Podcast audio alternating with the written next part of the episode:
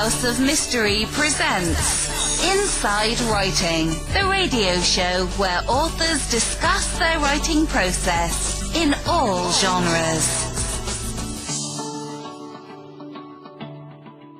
You're back in the House of Mystery, and we are talking turkey today.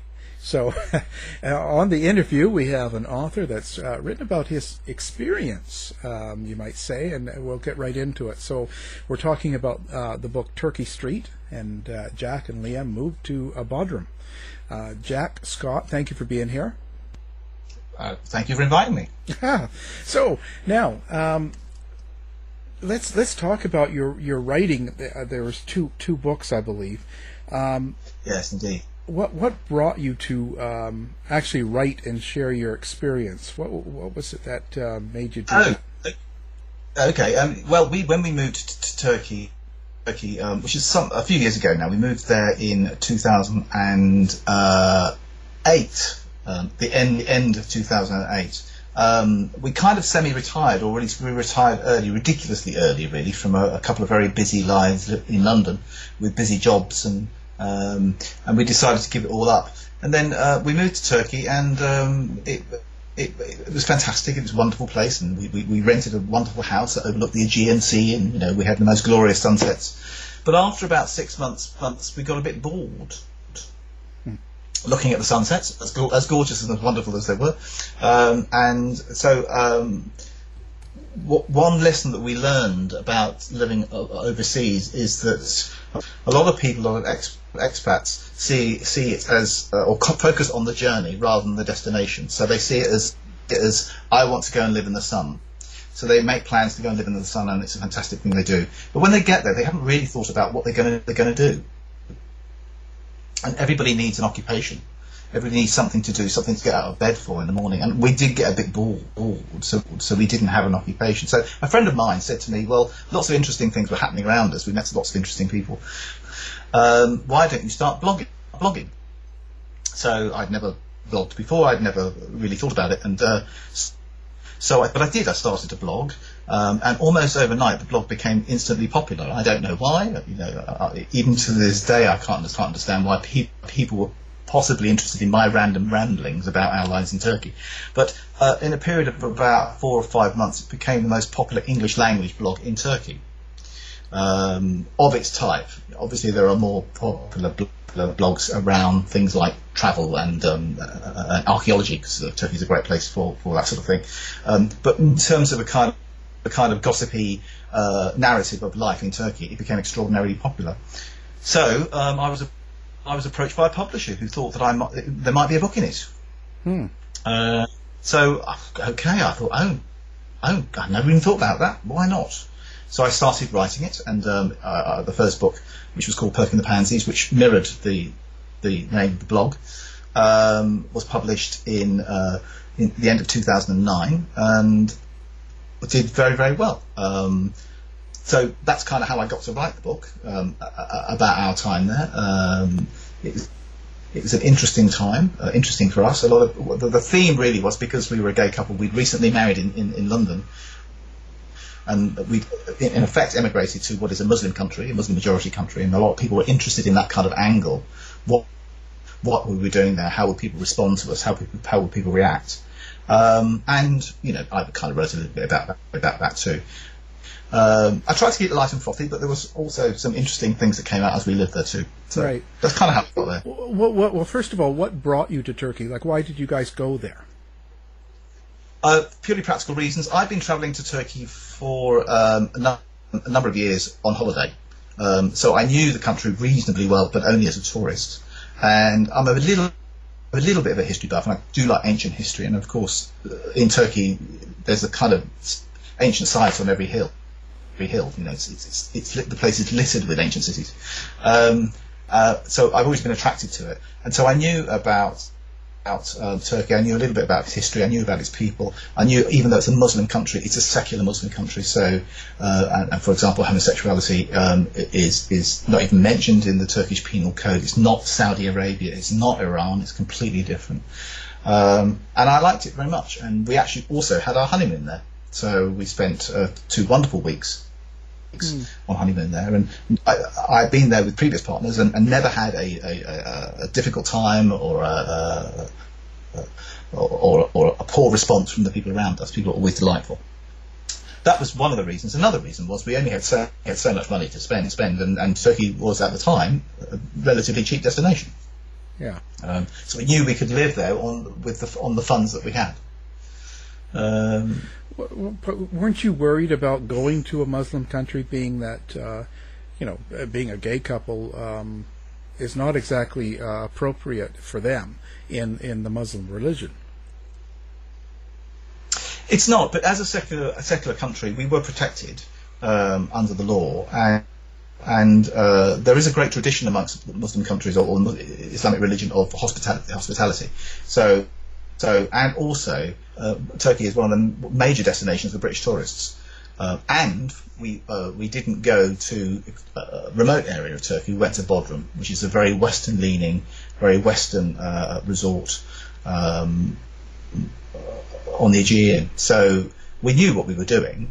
Um, I have to say, uh, ironically, I suppose, the, the only bad vibe we ever got from anybody about us was from our fellow ex- expats, not from the Turks we lived around, or, or they lived around us. And in Bodrum, in fact, we, we lived in two places. Two places in Turkey. We rented a house in a small resort called Yalıkavak near Bodrum, and then after a year we moved into Bodrum town itself. And we lived um, we rented a house from an elderly uh, Turkish couple. We lived next door and around lots of Turkish people, and I can say we never got a bad uh, experience from anyone. Um, we did get respon- responses from from some of the expats, um, maybe because they were a generation above us, maybe because they were conservative um, thinking. Um, so that's the only time we ever felt uncomfortable. Hmm. And I and I'd say that with sincerity. Honestly, the, the, Turkish people were open and welcoming to us. But then, of course, we weren't Turkish. Had we been Turkish, it might be a different um, situation. Right. What was the biggest surprise then? What was the what shocked you, or you just didn't expect? I, honestly, I don't think we, I don't think there was anything we didn't expect. Um, um, at all. In fact, as I said, I, I personally been going to Turkey for about 15 years regularly. Uh, uh, so and, and, and, we lived in a western part, western leaning part of part of Turkey. So there weren't, weren't any surprises in it for me at all. Uh, particularly, it was a very easy transition. Wow. Um, so how how did your life change then? Like what was what was different about your life in Turkey? Of course, other than the you know the the, the weather and it's not going to rain so much and all that stuff. But um, well, well, you think, you think, do you? That's not entirely true. One thing I say, it's interesting what you say about what surprised me. I have just thought of something. Nobody ever tells you that the Mediterranean in January isn't that pleasant. that is not written in the brochures. No. Uh, um, we had the most enormous storms, um, and we, in Bodrum in particular, we had r- water running, running down the streets, uh, and floods and uh, biblical biblical proportion, proportions. It was extraordinary. I mean, I, you know, I live in, in, in England. England is known for rain, but nothing prepared us for rain that was going, was going to be coming down in Turkey during January and February. It's a very short winter. It's a short, sharp winter. It's not particularly cold, but it's all it's also not particularly warm. And um, Turkish houses aren't really built for cold. Um, not like Canadian houses and to a certain extent, extent British houses. So, so there was no heating and heating in the winter, so we had to find different ways in which to stay warm. Um, so that was a bit of shock, to be honest, and, and it just occurred to me after, after you asked the question because, as I say, it's not nothing is written about how, how, how it can be like. Um, uh, we did also we visited Istanbul while we were there, and and uh, and it, it, snowed, and I wasn't expecting it to snow in Istanbul. Um, so you know, winters can winters can be harsh. Yeah. Um, so, but in terms of the way our lives changed, we, I think what we we had fair, fairly high-powered jobs, I guess in London. Um, we had, a, you know, we had a career. We both had careers, and uh, and um, we gave all that up, and, and, we also gave up the salaries that go with it. Um, so we learned the thing we learned to do is live better with less, if you know what I mean. Yeah. So the quality of our life increased, even though we had much much less in terms of disposable income. Um, and it's easy to do that in Turkey because the cost of living is much lower. Um, than it is in, in, in Western Europe. Um, so, uh, and we learned to cook properly. You know, we stopped um, buying convenience food because you can't really buy convenience food. You know, you, right. you have when you go to the supermarkets there, or you go to the markets, you buy fresh vegetables, you buy fresh produce, and you cook from scratch. That's kind of how everybody does it. So we kind of learned to do that. I mean, uh, uh, uh, Liam is my husband. He's quite a good cook anyway, so we kind of knew how to do that. I'm not the best cook in the world, but so you learn to do that, and you learn to slow things down, and you learn to uh, spend more quality time um, on the things that you want to do. Um, and, but I guess we were kind of living on about a quarter of our income, right. uh, being used to. And then when we came back to England, we brought that mentality back with us.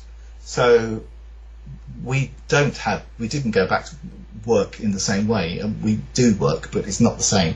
Um, and so our salaries are much less, and therefore, you know, we can't. We used to spend lots of money on expensive holidays and what have you. We can't do that anymore. But I think we live better. I think the quality is better. So that's one lesson that we did learn, huh. and something that we brought with us. So that was kind of a major change for you. So it kind of made you look at how you lived your life. Yes, I think it did. Absolutely did. You know, it, you know, your priorities change. Um, and um, you know, we uh, not to dwell on it, but we've had some some some recent deaths around us in, in the last recent years, and it made us think that um, you know we, it could be us, we could be dead tomorrow. Um, so let's kind of live a life that makes us happy. And that isn't always about material things. Yeah, um, yeah. Everybody needs the basic minimum. Everybody needs to be able to, you know, heat, light, and, and what have you. But um, and I'm not I'm not trying to preach poverty here. It's just that it's about slowing down. We were on a really really bad treadmill in London in the sense it was very fast life. Uh, we, we both had busy jobs. We were tired all the time, you know, and then we used to spend loads of money on going on expensive holidays, um, and we just don't do that anymore. Yeah. So we go for walks, you know, we go to the pub and have a slow pint, and we have, you know. Huh. So it's yeah. it's actually really changed your life in a way. Absolutely, absolutely. In a way that in a way that most people don't get a chance to do. We did it very early, I mean, I think I was, I would have been forty nine 48, fell 49 when we left, and um, people don't generally retire at 40, 48 and 49. So um, we, we got to do it early, and we managed to maintain that, which is fantastic. Yeah, that's amazing. Um, what brought you back then to the UK? Family issues uh, in the main. Uh, mostly Liam's family. His parents were el- elderly and both had developed dementia.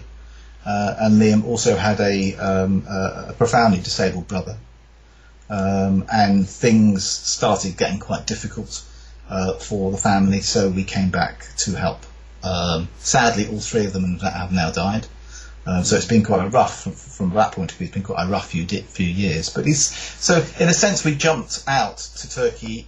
We took it was a window of opportunity. We grabbed it while we could because we always knew, we always did know that things would have would drag us back um, so we, we, took the opportunity when we could. Within, within Turkey, now, uh, so how did you find um, gay life? Like, how, how what was the uh, lifestyle like there? Did there was there gay communities, gay clubs, all that, or what? How, try to explain that maybe. Yeah, it, it's not quite. Uh, there, there, are in, in, Istanbul there are traditional style gay bars and clubs that we would all recognise. Um, but out elsewhere, um, you you won't really find that. Uh, sexuality can be quite ambiguous in the Muslim world, um, so it, it isn't always obvious. We didn't in, indulge at all. We were very happy being together, so we didn't need a gay scene, and we didn't seek one out. We did know some gay people while we were there, and made friends with some gay people, but um, it wasn't something that was was, was uh, important to us. Um, so there were lots of lots of discrete liaisons going on and some discrete bars.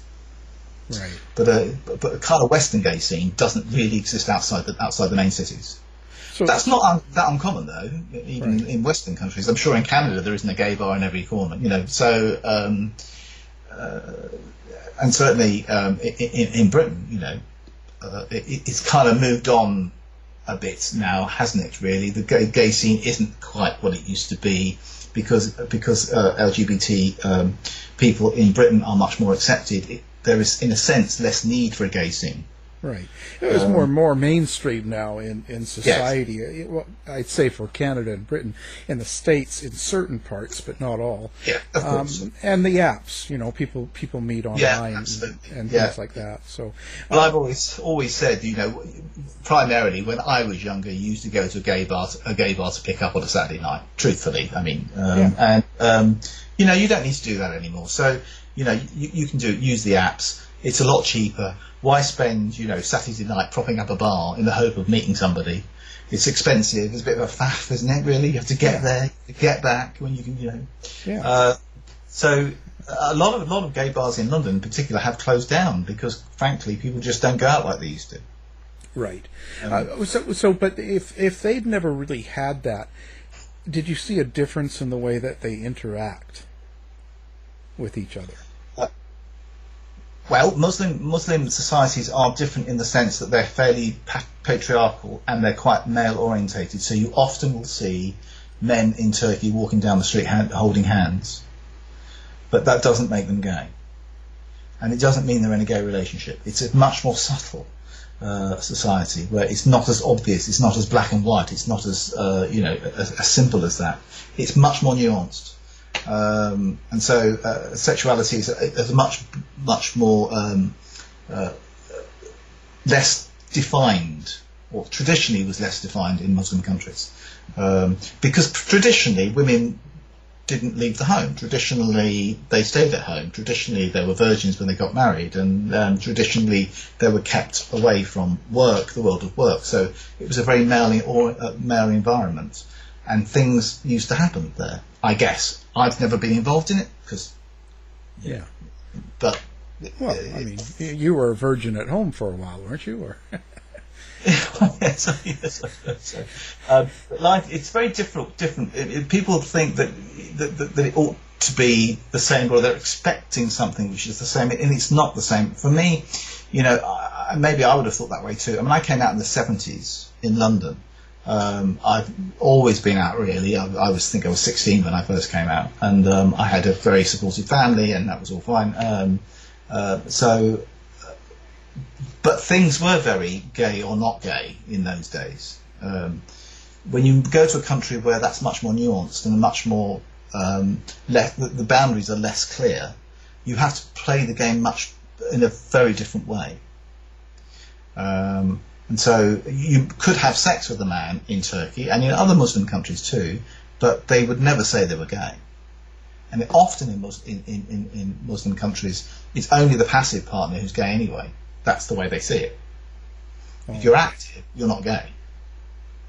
Uh, it's a different way of loo- looking at it. I'm not defending it. It's, it's weird to me too because, as I said, you know, as a, a, a seventies boy, um, but it's a different way of looking at it, and you have to accept that that's the way it is. Otherwise, there's no point being there.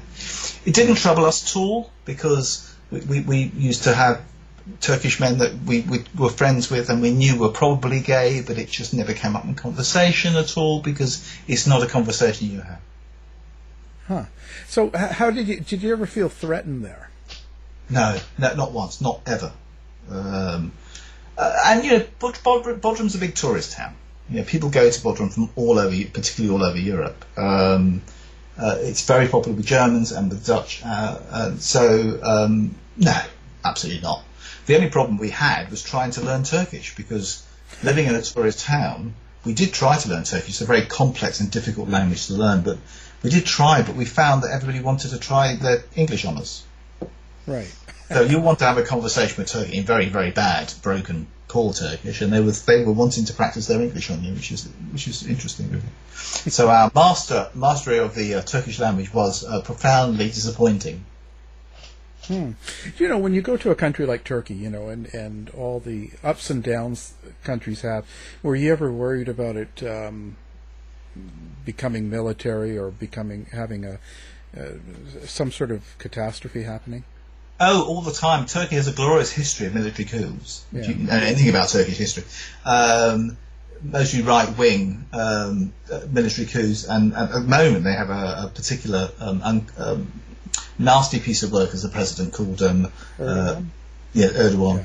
Um, and his party is is kind of conservative Islamist.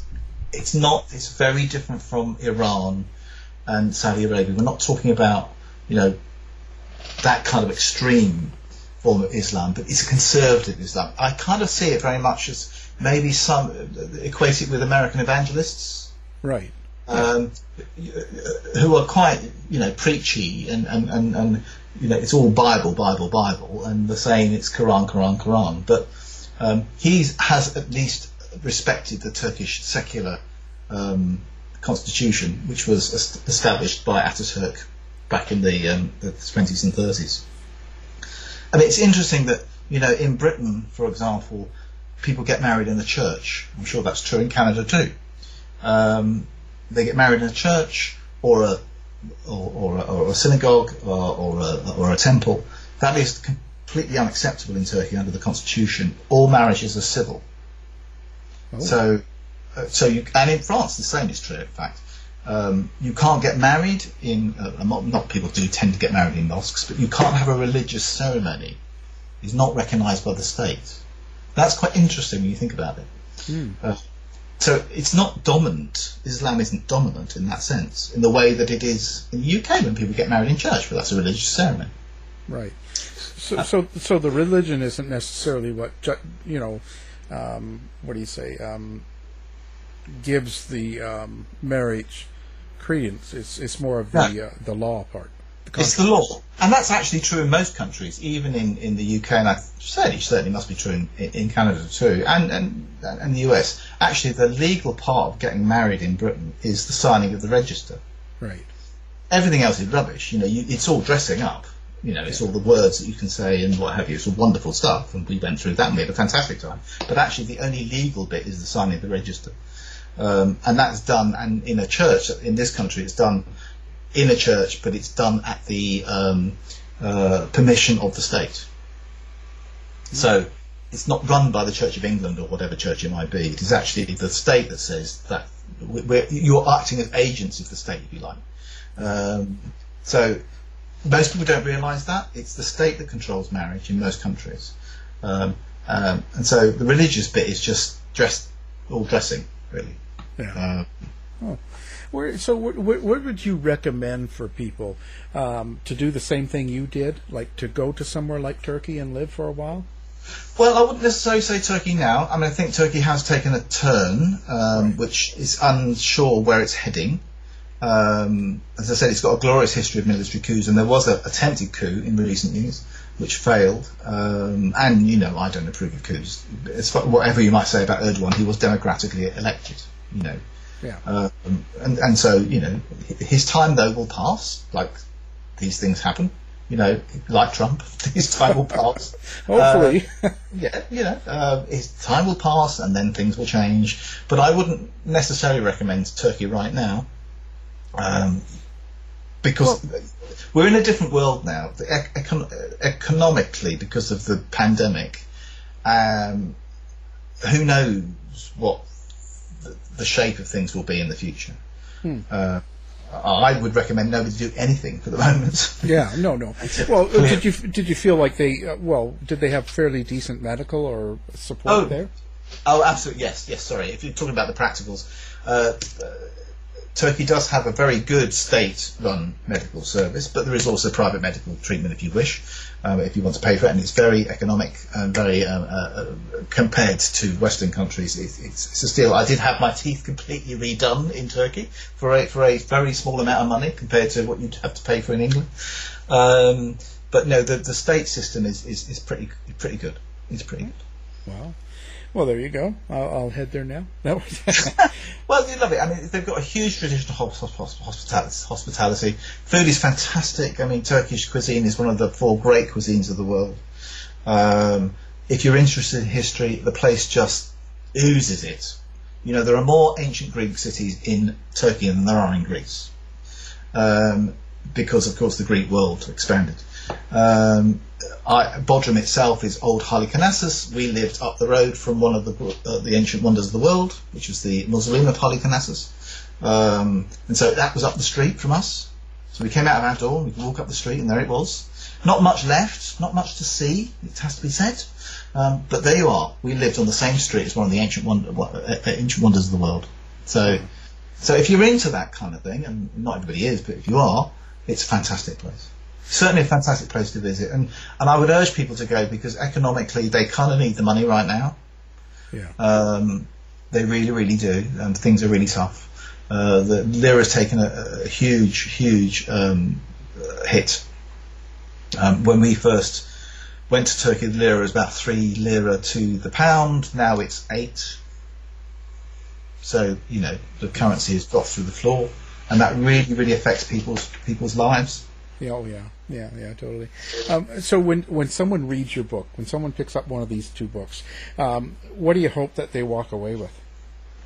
Well, I think I, I hope that they, they, they find it funny. Um, they are fu- they're both funny. They're meant to be funny. It, it's a it's a kind of jokey thing, uh, but wrapped up in some serious stuff too. I do talk about serious stuff.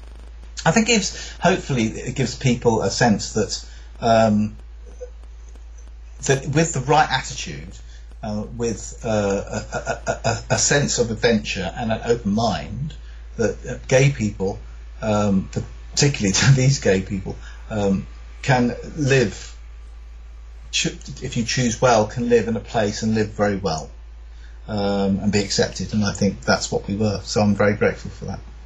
Hmm. Really interesting. What do you miss most?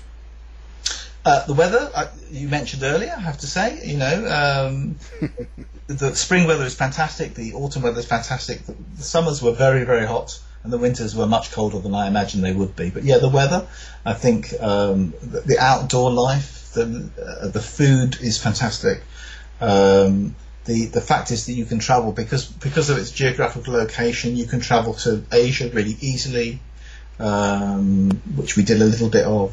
Um, that you can uh, the architecture, the history, um, the wonderful ambience that we lived in Bodrum, which has got a fantastic ambience. It's a wonderful place to live. So I do miss that. Um, yeah, hmm. I think that's it really. Where do where do you want to go next, or are you giving uh, up?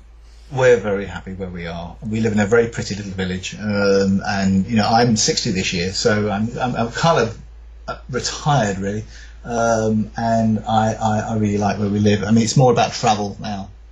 Um, I say I must make it to Canada. I have relatives in Canada. I've never been to the States a few times, but I've never been to Canada. I must make it to Canada before I die. Well, yeah. It's a it's a good place. It's like yeah. the states, but nice. yes, it's, it's the states with, with, with healthcare. Yeah, with healthcare and people smile and and yeah. uh, a lot less violence. That's for sure. Yeah, yeah, sure, sure. You know, it's a bit rough in the winter. Well, it depends on where you are. Um, yeah, because in, in the West we don't really get much winter, so um, uh, you know it rains. Where, where are you exactly? Well, my my main home, I'm in the Kelowna area, so I'm in the desert part of, of Canada, which the Sonora Desert runs out of the states up through um, the middle part of BC, British Columbia in the west. Okay, yeah, yeah, yeah. And it's surrounded by two mountain ranges, so what happens is that desert stays fairly desert, so it's pretty warm, and um, all the all the wineries are here and and all the fruits oh, grown okay. here. It's all it's kind of like wine country, fruit country. So it's um, sounds uh, wonderful. It is actually, and so uh, winter doesn't really um, affect us here. We don't really um, get much. We do get some rain, of course, and stuff sure, like that. Sure. But it's nothing major, you know. I used to work. I used to work with a woman from Vancouver, and she um, she said it rained a lot in Vancouver. Oh yeah, rain. So she came to London. She said, "I'm quite at home here. It's fine." Yeah. yeah, yeah. Vancouver and London are very similar. It rains a lot, it, but they're right in the uh, right on the ocean there, right in the coast. Yeah, yeah, so, you know, a, a, lot of rain there. But um, yeah, it's a good place. It's a good place overall. It's really good. But um, are you going to write some more, or are you kind of done writing? I'm kind of done, really. Um, what I found that although the books did well, particularly the first book, Perking the Pansies, did extremely well, I'm very grateful for that. It sort of caught the imagination. Um, some fantastic reviews and some really, really positive feedback. Um, uh, totally unexpected. You know, I'm I'm a nobody. You know, nobody knows who I am. I, I'm just a guy that lived in Turkey for a while, and the fact that somebody would want to read my my, my camp old nonsense is um, is, is fantastic.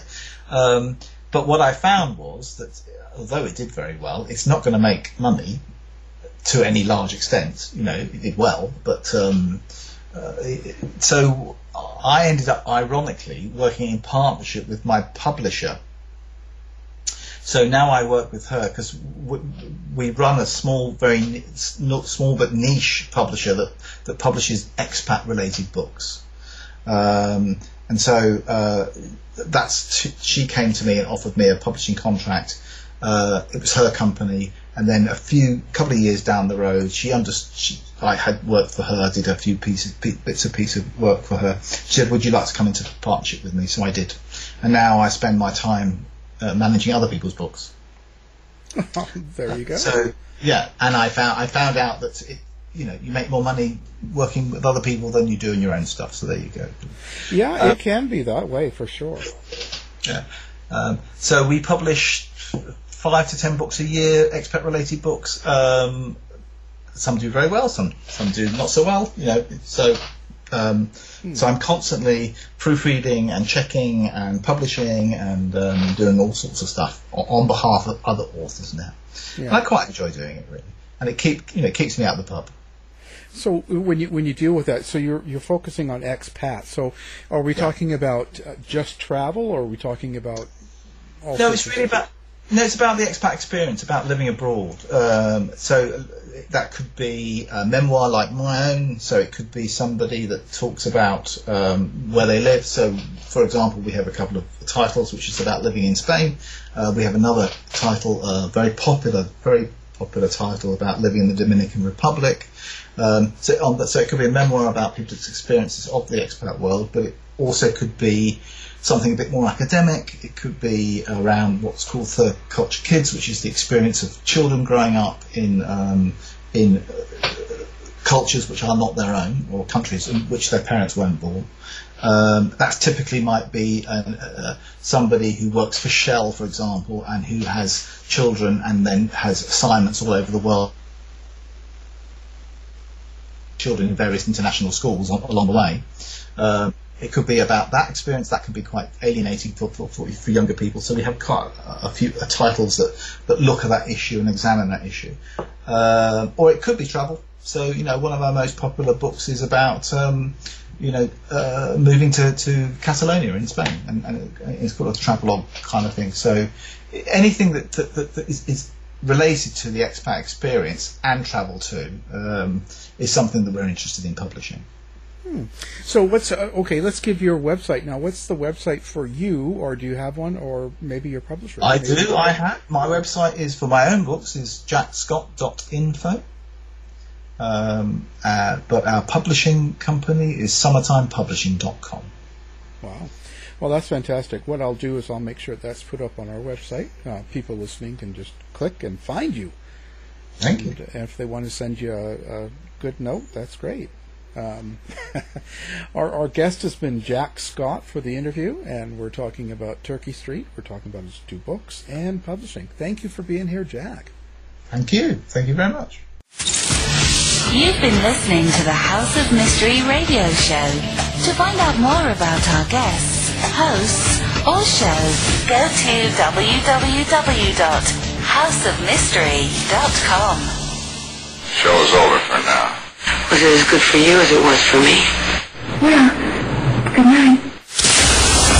This has been a production of Something Weird Media. I'll be back.